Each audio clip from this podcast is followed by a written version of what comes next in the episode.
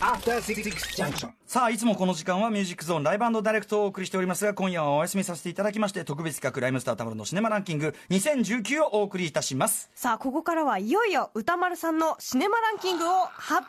表していただきます。まずは。確定していいのか？お願いします。さあまずはでは10位から4位まで一気に。おはい。願いします、いきますよ、では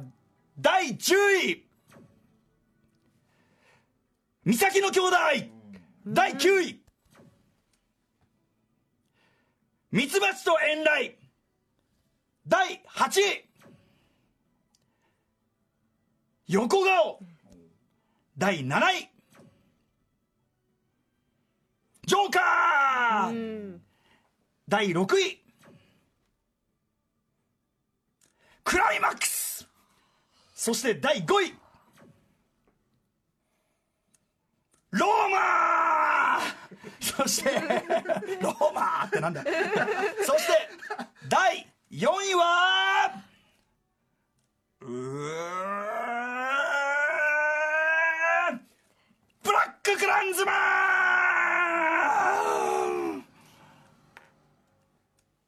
あくまで暫定的なものであると。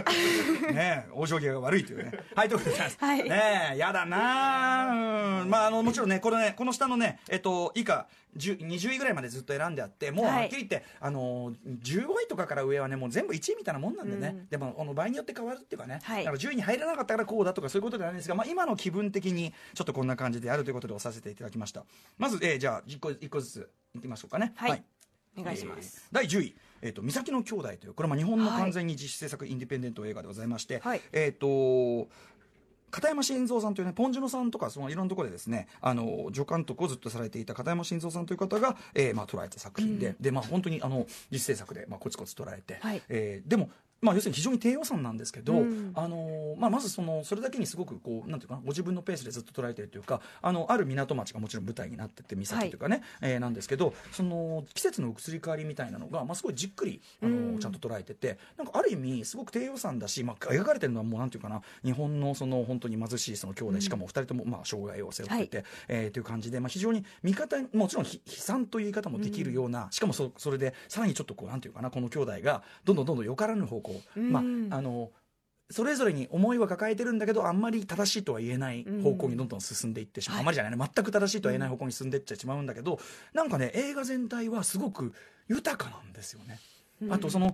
ワンシーンワンシーンとかにやっぱりその片山さんの演出のちょっとした工夫とか絵作りであるとか、もちろんあのお二人の演技がね、それでこの主役の二人の演技が本当に素晴らしくて、あのーというまあ、非常になんかこう映画としては豊かだな本来の意味での豊かさを感じるっていう、はい。まあ、例えばねその四季の移り変わりをこうじっくり撮るとかっていうそれってすごく贅沢なことだったりするじゃないですか。はい。はい、そしてやっぱりですね非常にまあある種路悪的と取られかねないような、まあ、題材の扱い方、特に、えっと性描写みたいな相当えげつなかったりするんですけど、ううんん。なんだけどとか、まあ、貧困描写とか、はい。うんとなんかこうスコンと抜けがいいところもあったりもうめちゃめちゃ笑っちゃうところは笑っちゃうし、あとその画面構成とかで例えばこう、えー、と主人公たちに着せている服の色合いのあのあれとかバランス相当片山さん考えられてると思うんだけどそれでなんかこう画面に一定の明るさをこう担保してたりとかですね、うん。あともう忘れられない名台詞の数々ね。後ほどね今年のね、えーシネマ流行語入ってくるかどうか、はい。シネマ流行語じゃなくても僕あれとか好きですね。あのおじいさんのところにこうねあのこう妹さんが、まあ、要するに売春をしてるわけですけど、うん。こう行ってなんかこう服を脱がす時にねもうつってこうなんか仏壇目開けたらあダメダメそこ変な匂いがするからとかなんか、ね、あとおおじいさん脱がしてて「来すぎ!」っていうね。それねすごい面白かったですね、非常にわ僕ね基本的にあの毎年こうベストを選ぶときに迷ったときに最後の基準になるのは上位に来るものはやっぱりあの忘れがたいっていうかうん。結構思い出しちゃってんな俺その後もみたいな、そういうものを選んでます、えー、三崎の兄弟忘れがたい一本でございました。はい9位、えー、ミツバチと遠雷。こちらはい。ありがとうございます、これ、えー、とリスナーランキングだと,、えー、とえー4位ねリスナーランキングだと4位になってる、はい。ミツバチとはい。えっ、とはいこちらもですねまああのね原作は小説ででしかもそのすごくあのなんていうの？映画化するの難しい。うんそうですよね。話じゃないですか、はい。そう小説だとその要するに天才的な演奏みたいなのを非常に文学的な表現でやってそれは我々は頭の中で想像できるからいいけど、それをその具象として見せなきゃいけないっていうなかなかなハードルじゃないですか、そうですよね。それをやっぱりそのまずはその音楽ファーストという作りで、えー、と本当にその一流ピアニストしかもそれぞれのキャラクターのキャラクター性に合わせたピアニストの皆さんを呼んできて、で、まあ、一流どころを揃えて、まあ、例えばオリジナル曲だったら一から作曲してでその原作に書かれている描写通りのその演奏のスタイル、ねえーみたいなさカテンタって言われるねその即興の部分はそうやってやって、っていうそのまずなんていうのかな？この題材に対して日本のこのメジャー映画として異例なほど、なんていうのかな？ちゃんと誠実に手をかけてるっていうか、うん。あの手を抜いていない感じっていうのに僕はものすごくやっぱり、はい。あの感銘を受けましたし、えーでやっぱりそのねあの演奏のその見せ方とか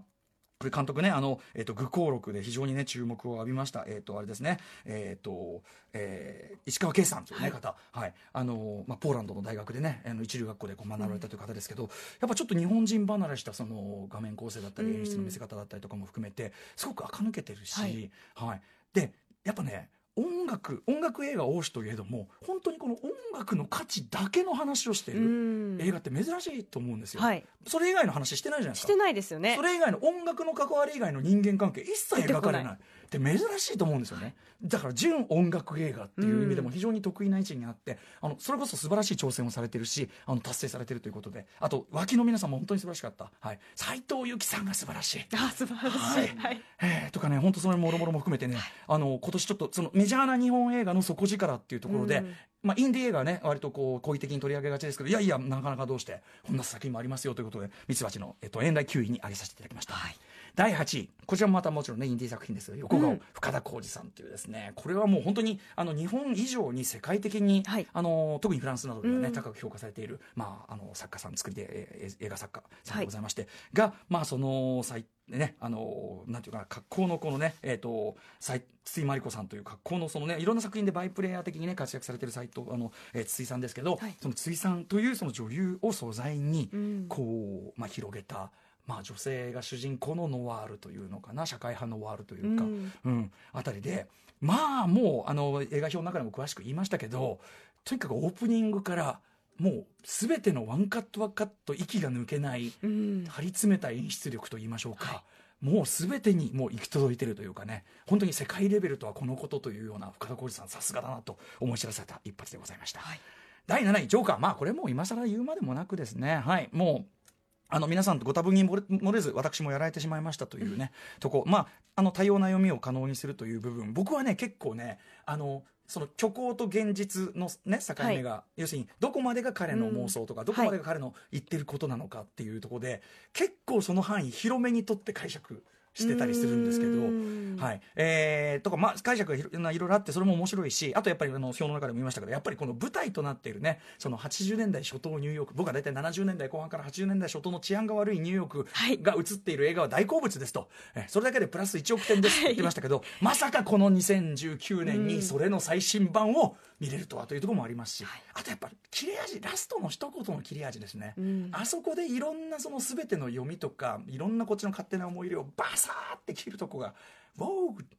雑情かという感じで、はい。よかったかなと思いますね。はい、大好きな映画です。そして第6位、この辺りが多分ね、皆さん読めなかったあたりかなと思いますけどね、クライマックスというね、はい。えー、まあ、あれですよ、あの、まあ、アレックスとかね、はい、名前が出てこなくなっちゃった。はい、えっ、と、はいギャスパーノエ。え？ん？パーノエ。ギャスパー・ノエさんですね。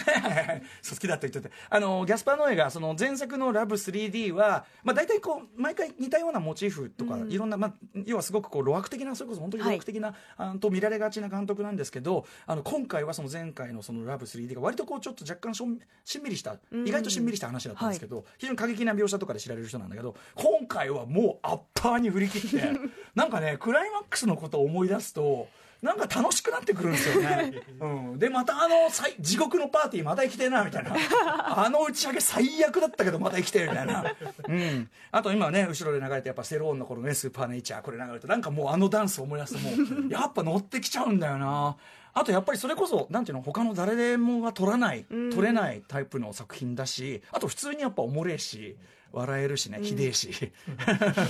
あの映画の、僕、僕のその映画を見るときのやっぱ映画っていいなっていうのは、俺はこんな目に絶対に会いたくないっていうね。そういう目が見れるというね。俺は嫌だっていうね。はい。えークライマックスでございました。第5位、ローマ。ね、アルフォンソ・キュアロンがね、うん、あのゼログラビティからねグラビティから久々に撮った作品がね、まあ、あの半分自伝的な作品というかそしてネットフリックス作品で、えー白黒で、まあなんていうのかな昔ながらのそのヨーロッパ映画の系譜みたいなその風格もありながら、うん。と同時にでもその、例えばそのねえっとアレクサで撮ったその映像の、まあ、デジタル映像ならではのその隅々のクリアさであるとか、まあそのネットフリックス最終的発給になったのは今これがそのネットフリックスでしかやれないということが一つの問題なのかもしれないけど、うん。まあ、これこそ本当は映画館でじっくり見るべき映画館でもあるかもしれないと同時に、うん、でもやっぱりあのそれがこう誰でもこう見やすい環境に置かれるってことのまあなんていうのまあいマイナス面もあるんだろうけど、うん今の映画のあり方の一つの提案っていうところも含めて、うんあの僕はやっぱそのもう作品の質は言わずもがなというかもうあの文句なしですね。これもやっぱりあのじっくりじっとり見る映画のように見れてもう一場面一場面やっぱり工夫が凝らされててやっぱ笑っちゃうし、そしてもう忘れがたい場面の数々っていうのもいっぱいあるし、あと普通に勉強にもなりました、ね、メキシコの歴史の勉強にもなりましたしね。はい、といったあたりで、まあ、詳しくは私の表なんかもね見ていただければと思います。あこれぞ映画だっていう一つのあれとしてこれあのアイリッシュマンとかもそうなんですけど、はい。例えばオープニングとのセリフじゃなくてですよ、はい。セリフとか物語的な展開じゃなくてオープニングショットと終わりがちゃんと対になってる。うん。これってテレビドラマシリーズではい。例えば同じ話をかかってってけども、第1話のちょっとしたそんなセリフじゃないところとね、例えばドアが半開きとかさ、ね、水に映った何かがとかそんなとこまで覚えてないわけじゃないですか、でも映画3時間とかだったらあ最初のあれだって頭の中でリフレインが起こるわけでしょ、はい。だからやっぱりこれは映画的なその作劇であり、うん。演出であり作品なんだっていうふうにあのつくづく思うような作りでもありました、はい。ということですね。はい。ローマ、えー、そして第4位。ブラック・クランズマン。最高の映画である。最高の映画である。これご覧になりました？かスパイクもう見たいと思っててまだ見れてないんですよ、スパイク・リーさんという人ははい。もちろん、まあ、あの80年代からずっと、まあ、アフリカ系アメリカ人はい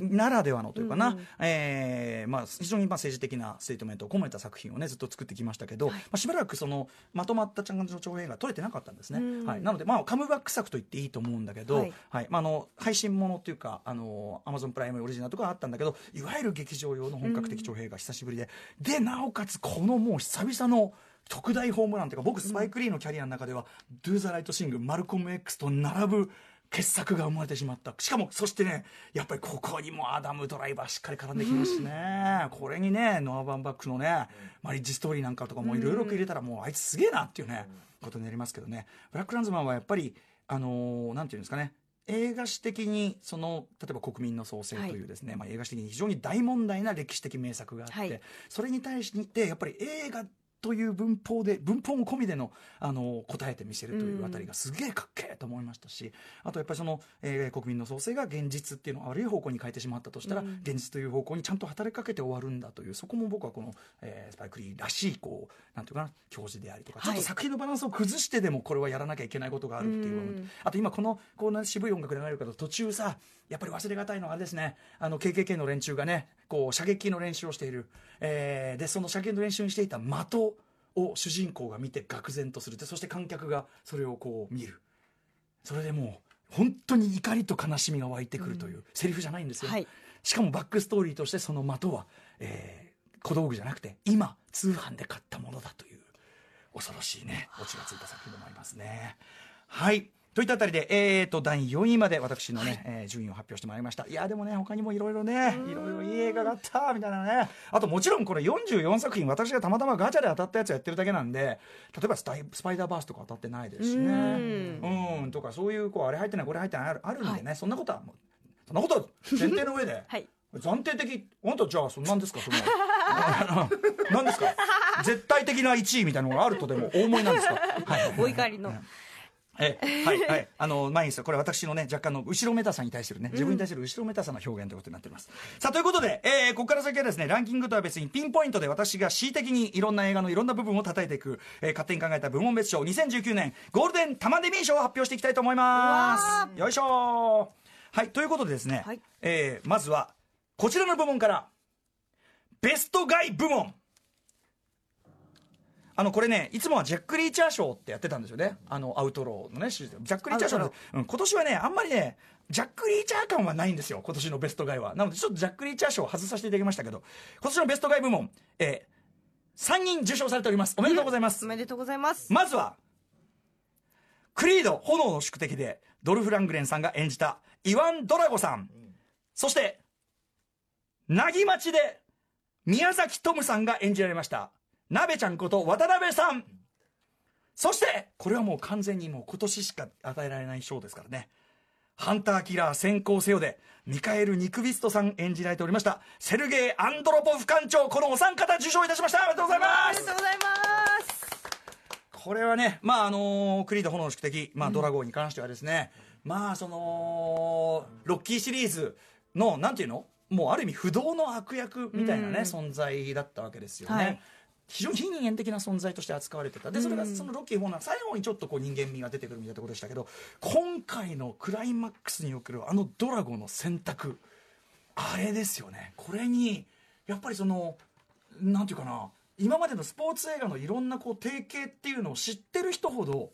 そしてロッキーシリーズの今までの流れとかいろいろ知ってる人ほど、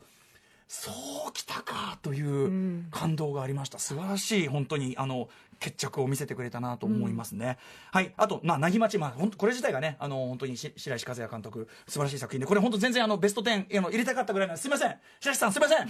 白石さんあのさすみません。あの素晴らしい作品だったと思いますけど、あのちょっと漏れちゃったんでちょっと代わりにねもちろんあのね香取慎吾さん主人公素晴らしかったですけどここはやはりですねこの作品全体に一つ重要な要となっている、えー宮崎トムさん演じるね、えー、鍋ちゃんこと渡辺さん、ね。うん。えーって郁夫君とね競輪行くのが楽しみだったのにっていうね。ああれが本当にそれが物語全体に非常に大きな意味合いをね帯びてくる役割で、えー宮崎トムさん素晴らしかったと思います。そして「ハンターキラー先行せよ」いやー今年のそのいわゆるプログラムピクチャー的な一作としては最高の一作だったんじゃないですかね。めちゃめちゃ面白かったですけどそこでねあのーロシア側の艦長で僕はその前情報を入れずに見てたのでそこで、まあ、もちろんあの放射能をいろいろ浴びちゃってるって設定でもあるんですけど異常に顔色の悪いミカエル・ニクビストさんが艦長として現れた瞬間にあつまりミカエル・ニクビスニクビストさん、はい。あのこれが、まあ、遺作の一つとしてあ亡くなられちゃったんです。そうなんです。そのお若く56歳で亡くなられちゃって。なのであミカエル・ニクビストがこんなところにっていうしかもやっぱりね彼の説得力があってこそね、あのー物言わぬ信頼関係みたいなのを成り立ってた役だと思いますんでね。あの本当にお疲れ様でしたという思いも込めまして、えーベストガイやれやれ捧げさせていただきますという感じです。じゃあ行きましょう。続いてははい。ベストガール部門です。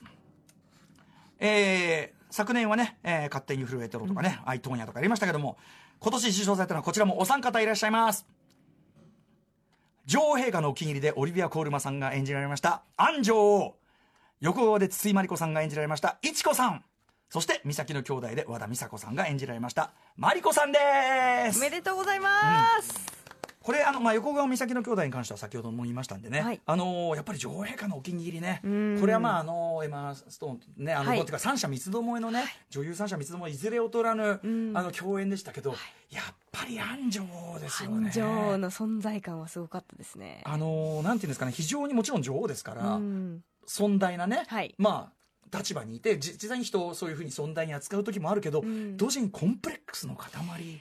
でもあるわけじゃないですか。そういう悲しみだったりとか、あと最初にパーティーで最初はこうやってはしゃいでるんだけどだんだん私楽しくないわ、はい。ってなってくる。あれあの感じとかさあの感じは、はい。ね。すごい良かったですね、うん、なんかそのあの非常にやっぱり誰かに依存しないとやっていけない人なのにしかもそれをねあの悲しいその結末結局誰もけ得しない結末になってしまうあの結末でのなんというかな何を思うのかの、うん。あの表情にうさぎちゃんのオーバーラップうんなんかやっぱりその最終的にこれあのアカデミー賞なんかも取られましたけど、これも納得のやっぱ三者の中でもやっぱオリビア・コールマンさんなのかなと、えーいうふうに思いました。あの女王陛下の贈り物も全然あのトップ級に好きなんであのベスト10からちょっとずれちゃいましたけど、まあ、非常にもともと評価されてる作品なんで、あのーあえて外させていただきましたが、まあ、もう文句なしの傑作だと名作だと思いますので入れさせていただきました。続きまして毎年恒例最低最高悪役部門。最低すなわち最高悪役部門でございます。えー昨年はね、ブラックパンサーのね、えーキルモンガー、そしてアイトーニャのね、ポール・ウォーター・ハルザハルザさん。ポール・ウォーター・ハルザさん、今年ブラック・クランズマンでも大活躍されておりましたが、今年受賞したのは、ドッグマンで、エドワルド・ペーシェさん演じる、シモーネ。あいつ最悪。そして、ローマで、ホルヘ・アントニオ・ゲレーロさんがフルチンで演じておられました、フェルミンさんです。さん付けとかしたくないんですけどね 本当にまずシモーネこれはですねあの最もねこれ表の中で読みましたけどあの言言われてる方も多かったですけど最も悪い形で成長したジャイアンです。はあ。そして最も悪い形でそれに、えっと共依存の形で成長してしまったのび太との物語というね 史上最悪の、はい、物語でございましたね。シモーネはもうまず会話が成り立たないしねもう自分の都合がいいことになる会話しかやんないしさあとあのあのあそのさゲーセンっていうかあれのさメダル機でのさあのスロットのさあの中途半端な暴力による嫌がらせガタガタガタガタあのスロットをさ A 地点から B 地点まで移動させるとかさその あれがね、本当にね、えー、でございます。そしてね、ローマ、このフェルミンっていうのは本当最悪男で、これあのね、ローマを見たコンバットレックはですね、作品としての質の高さは認めながらも、あいつをぶちのめすシーンがないのはおかしいなと。ね、あの主人公のね、あのあれが、あの、空手の先生、あれだけね、あのヨガのポーズとかできるんだから、なんでフェフェルミンをぶちのめすシーンがないのはおかしいと言って、言い張っていた。ね、最悪ですね。はい、ということでございました。フルチンもね、あの、でもフルチンで棒を振り回すというのは非常に象徴的なシーンでもありましたね。詳しくは私のあの書き起こし、表が残っておりますので、こちらもね、見ていただければと思います。あ、どんどん行かないといけない。そして行きましょう。続きましては、これも恒例でございます。ベスト新人賞早速行きましょう。今年受賞したのは、今年はですねちょっとイレギュラーな発表のさし方です、えーお一方というよりは、えー、と2組です、メランコリックを制作されました。ワングースのお三方。監督の田中誠二さん。主演の皆川洋二さん。そして出演とアクション演出も兼ねられてました。役柄上も素晴らしかったですね、磯崎義友さんこのお三方。ワングースのお三方。そしてミツバチと遠雷で風間陣役を演じられておりました、鈴鹿央士さん。よいしょ。おめでとうございますまず鈴鹿おじさんね。これあのす広瀬すずさんが見出したというね。もうあのまさに天使か悪魔かといったね、役柄をまさに体現するかのような、素晴らしい存在感というかね、はい。あの本当に可愛らしいねベイビーフェイスなのに体がでかいというね。あれがまたいいですよね。そしてメランコリック制作されたワングースのお三方は本当に素晴らしいお仕事。このメランコリックもすみません。あの10位からは漏れてしまったんですが気持ち的には本当にトップあの級でございます。本当に素晴らしい作品でございましたしあのー磯崎さんのねそのアクション演出こうごじねごじあの独学でやられてあそこまで持ってったとかいろんな面、えーとかも含めてですねワングースの皆さんのこれからの作品とかご活躍するように楽しみにしてますしあの表の中でも見ましたけどあのメジャーなところ、まあ、東東宝でも何でもいいですけどワングースの皆さんにもうちょっとお金を渡しちょっとね撮影条件が悪すかすぎてちょっともうちょっと本当はここクオリティ上げられただろうなっていうところも散見されたので、ぜひちょっと今後にも期待という意味で、えーベスト新人賞メランコリックを制作されましたワングースのお三方に、えーこんな形で申し訳ございませんが捧げたいと思います。続いてはベストオープニング部門。今年受賞したのはアルキメデスの対戦。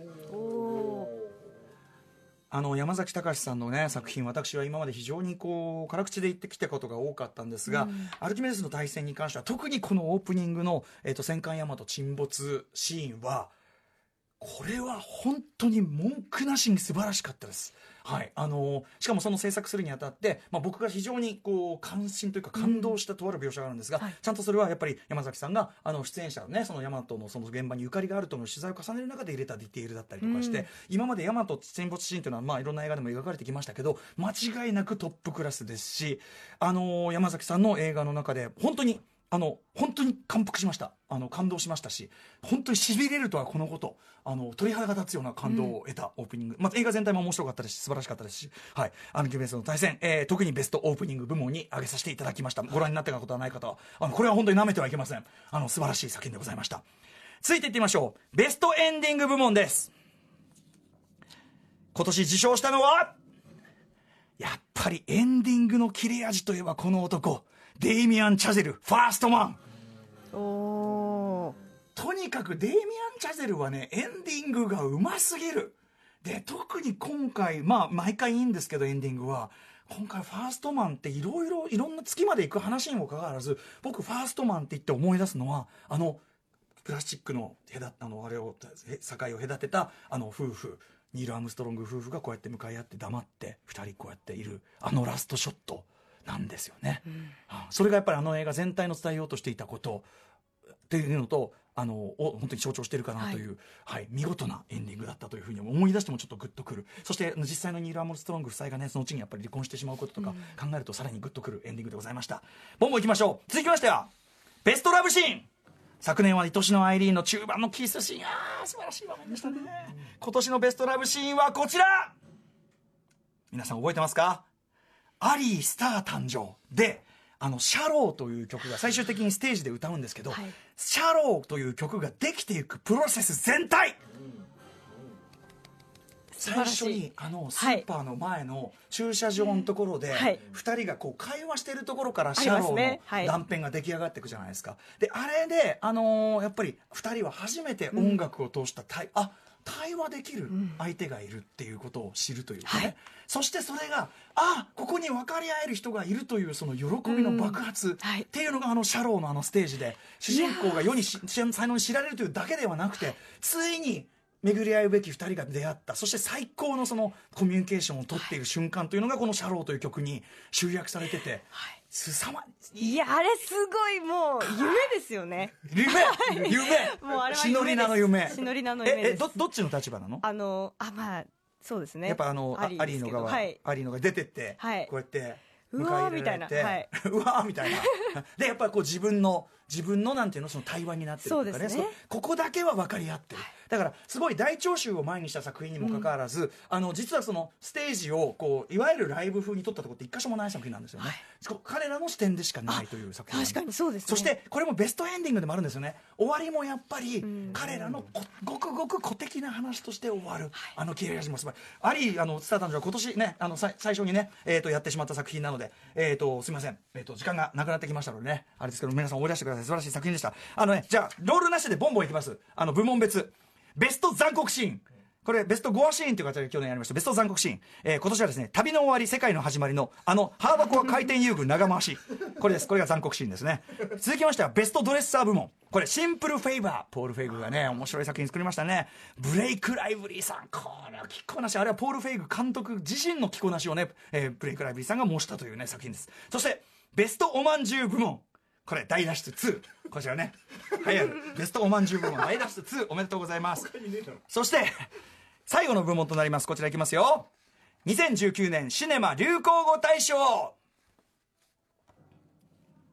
昨年はレディープレイヤー1俺はガンダムで行く。でした。今年受賞したのは美咲の兄弟。あ違う違う。美咲の兄弟。まだまだ出るぞ。です。それがやりたい。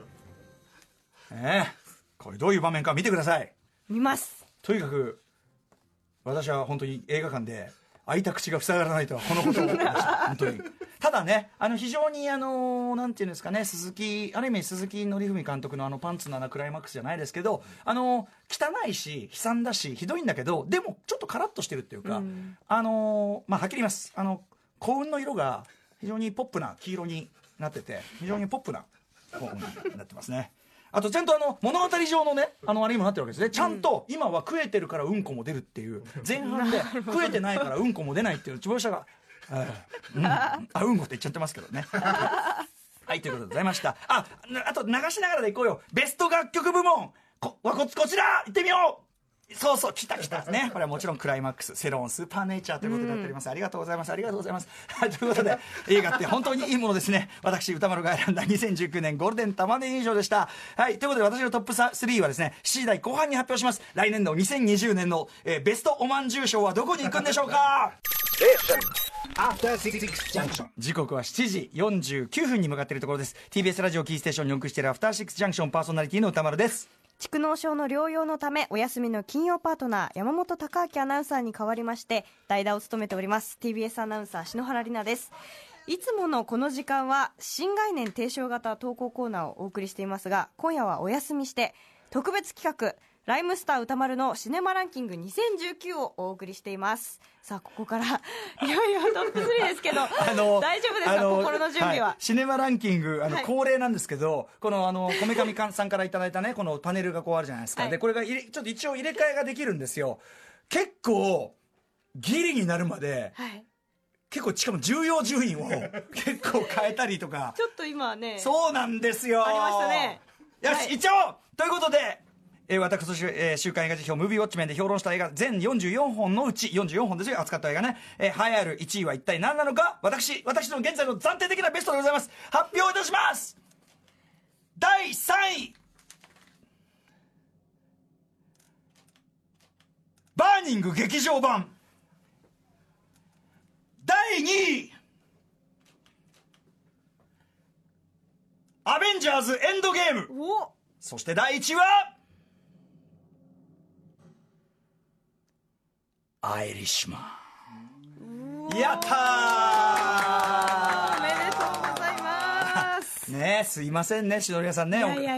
おじさんが全くねあのし知るかっていうね 知らんがなっていう内容でね前のお題苦しんでてね。ものすごく心の揺れ動きをねはいはい、ということで上位3位発表させていただきました。まず上位3位の話に行く前にあのその順位にちょっと漏れちゃった下のもう10個ぐらい時点として上げてて、もう僕これはねある意味順不動でどれがその10位とかに入ってきてもまあおかしくない感じの、ちょっとそれもあの順不動ですけどあれさせていただきます、はい。えーやっぱアリースター誕生、ね今年最初にあの扱ったんですけど、はい。素晴らしい作品でした。ね。あとメランコリック。本当素晴らしかった。なぎまち素晴らしかった、えーファーストマン。これデイミアン・チャゼルの中でもすごい好きです僕、そしてあのアニメーション作品。怪獣の子供、これはねもっと全然上でもいいんです本当は、怪獣の子供最高ですよ。そしてね、えっと、これは賛否分かれるところかもしれませんが私「トイ・ストーリー4」大好きです、はい、そしてジョーダン・ピールの「アス」僕これすごい好きなんですよね。忘れがたいやっぱり。そしてえっと、これやったの最近ですけど「殺さない彼と殺さあの死なない彼女」これも全然もうベスト級に好きです。素晴らしい作品でした。舐めてました。素晴らしかったです、えー、そしてあの黒沢清さんのね「旅の終わり世界の始まり。ね」あのベスト残酷シーンで描かさせていただきましたがね。本当にあの遊具のシーンはひどいことになってると思います。そして、えーインド映画「ガリーボーイ」ガリーボーイ。まあちょっとあの言いたいことがある場面もなくはないんだけどやっぱりあの彼が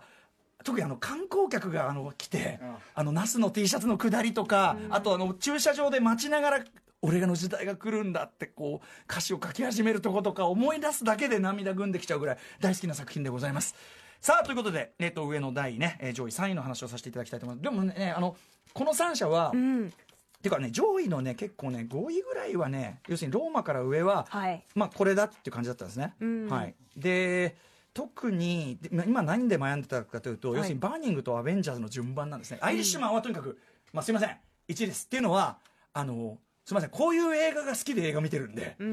この人たちが作るこういう映画が好きで映画が見てるし その人たちがどんずばのやつ作ってきたんでそれは1位しかないんですよっていうね、まあ、僕にとってのほとんどにあのあの本当にもうどんずばなところだったり挙げさせていただきました、はい。はい、アリッシュマン、まあ、あの表したばっかりなんでぜひあの表もね書き起こしなんかも残ってますから見てください。ででね、そのアイリッシュマンがネットフリックスのまあ配給という形にはなりましたが、まあでもある意味昔ながらのすごくそのまあ映画人たちが作った映画らしい映画、でも同時にネットフリックスでとかそのデジタル技術とか今じゃなきゃ作れない映画であるというその部分と、あとまあそのスコセッシのね発言とかでいろいろ物議を醸しましたけど、MCU まあそのエンド特にやっぱエンドゲームこれねちなみにエンドゲームこの位置ですけど、あのあれですスパイダーマンファーフロムホームもここに入ってます。あのファーフロムホームは全然あのだから違うんですよ。ファーフロムホームは2位ですだから。だからあれ？あ違う含まれてるってことですなんです。エンドゲームだってさえじゃあさエンドゲームって単体で成り立ってる作品なんですか？それは確かに。だからエンドゲームはこれは違うんですよ、あの要はこれはファそうファーフロムホームも2位なんですよ、で要はエンドゲームとアイリッシュマンの間っていうかわかります、二大二大今の映画のあり方っていうかでどっちもすごい好きなんだけど、はい。っていうその間なんです、なのでやっぱこの順位が象徴的かなということで、ワンツーフィニッシュにさせていただいたんですね。でまあえっとイチャンドンでもさイチャンドンさんのこの「バーニング」これ劇場版でついてるのもともとは NHK の出資で作ったテレビ放映用に作られた作品で見ればこれもやっぱりそうだったりするわけです、村上春樹さん原作で、はい。でまああのとにかくやっぱイチャンドンさんは毎回素晴らしいですけど今回もね特にやっぱ劇場版はやっぱり特に途中あのねあのヘミさんっていうねその女性が姿を消す前のあのマイルス・デイビス死刑台のデレベーターの旋律に乗せてあの夕日の中踊るところのね、ねあのダンスのシーンのもうこの世のものとも思えない美しさとその後のあのベンガヤオラ僕はビニールハウス焼く趣味があるんですよ。であそこからのもうあとあいつのなんていうのかなあくびしてからの愛想笑いとか 忘れがたいなあというだってまあこれも本当に素晴らしい第一級の映画でございましたがとにかく今年は僕にとってはアイリッシュマンとエンドゲームの間というかはい、としかもそのエンドゲームの後に後にそのあのスパイダーマンファーフロムホームが来るというこの MCU の周到さ僕はだからそのエンドゲームだけだったらひょっとしたらここまでなってないかもしれないぐらいなんだけど、この後にファーフロムホームでフェイズが1個終わるっていうスマートっていう憎すぎますよね。うん、という感じで、だから、あの、2位は、アベンジャーズと、あの、ファーフロムホームセットだというかね、まあ、MCU の凄みというあたりだというふうに思っていて、まあ、あと今年はね、あの、ガチャは当たりませんでしたけど、あの、キャプテン・マーベルとかもありましたし、はい、とにかく MCU のもう、底力というかね、でも同時に、あの、ガチャも当たんなかったけど、シャザムも最高でした。DC もね、はい。とかね、いろいろあるんですよ。